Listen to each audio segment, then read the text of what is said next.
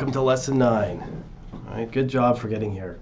You're doing a lot of hard work and, and uh, you're very invested, definitely invested in, in improving yourself if you're uh, you know, making your way, uh, as, you, as you make your way through this course. So commend you for being here in lesson nine and I hope, as always, that you've gotten lots out of the previous lessons. And today we're going to talk about, uh, in this lesson, we're talking about your worries.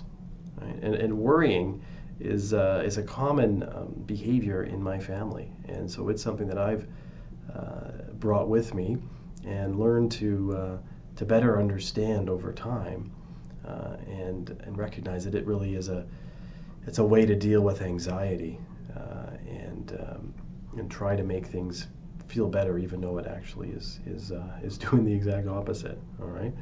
Um, so I'm going to share a journal entry from from 2003, June 22nd, 2003, uh, related to uh, worrying. Okay. So I've said it many times. I am confident. I am my own person. I'm not a follower. I'm a leader. I find I go through phases where I tend to follow others. I don't express my own opinion in fear of upsetting people. My opinion doesn't count or sorry, my, my opinion does count, and I can tell people what I think. I don't have to worry about what they think of me. I can be confident that my opinion counts for something. I'm quite focused right now, but I have to remember that I don't need to put others' thoughts in my head, just put my own thoughts there. I'm happy, I'm confident, I'm, I have an exciting life, I'm working towards my goals and dreams. Not every day is a party. Every day does count, and I can make it my best to make the most of it. I can do my best to make the most of it. I'm patient, I'm patient, I'm patient. I value others' opinions. I don't always have to be right. I don't always have to be right. Okay? So that that journal entry is, is, you know, it's a bit of me sharing my thoughts, but also looking at and a reminder to, to shift the worrying behavior. And these are the things to focus on, right?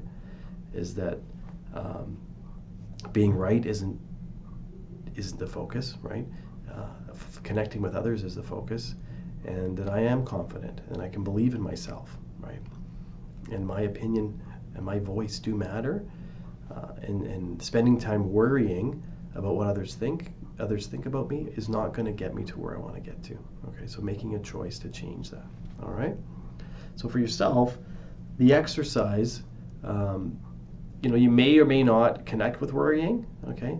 Uh, so do the best you can with this exercise. Uh, may not even notice you're doing it and, it, and it's happening. So it, it, doesn't hurt to do the exercise just to see what, what comes of it, all right? So the first question is, do you worry a lot, right? Yes or no? Uh, if so, what do you worry about?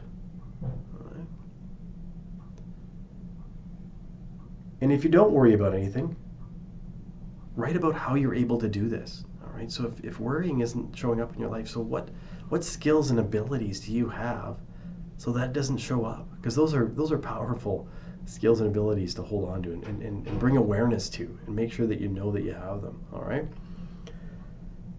Uh, do you doubt your abilities? If you do, write them out. Uh, write out those doubts. Okay. If time to time you have doubts about them, let's, explore uh, explore that a bit. All right. If you have no doubts, write about how you're able to approach your life from this perspective. So we're looking at both sides of the coin here. So um, the positive and the um, the struggle side of it. All right. So if you don't have any doubts, let's talk about okay, how are you able to do that? Let's let's hone into those skills and abilities. Is there any other skills and abilities that are perhaps there that are allowing you to to not doubt yourself? right? Because that's powerful stuff. That shows that you um, you care about you and what's important to you. Uh, all right. And then, if applicable, what are the beliefs? Sorry, what are the benefits of having worries or doubts? So, is there any benefit of having them? Okay. If so, what are they?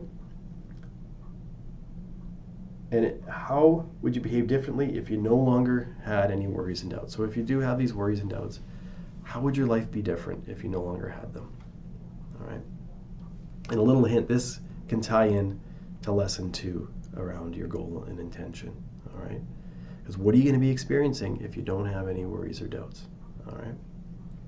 All right. Good work on this lesson. Again, love to hear your uh, your comments, your your answers to the questions, anything you want to share about this lesson, and uh, we'll see you in the next lesson. Thanks so much for listening. It's Aaron Solly here from Engage Coaching Group.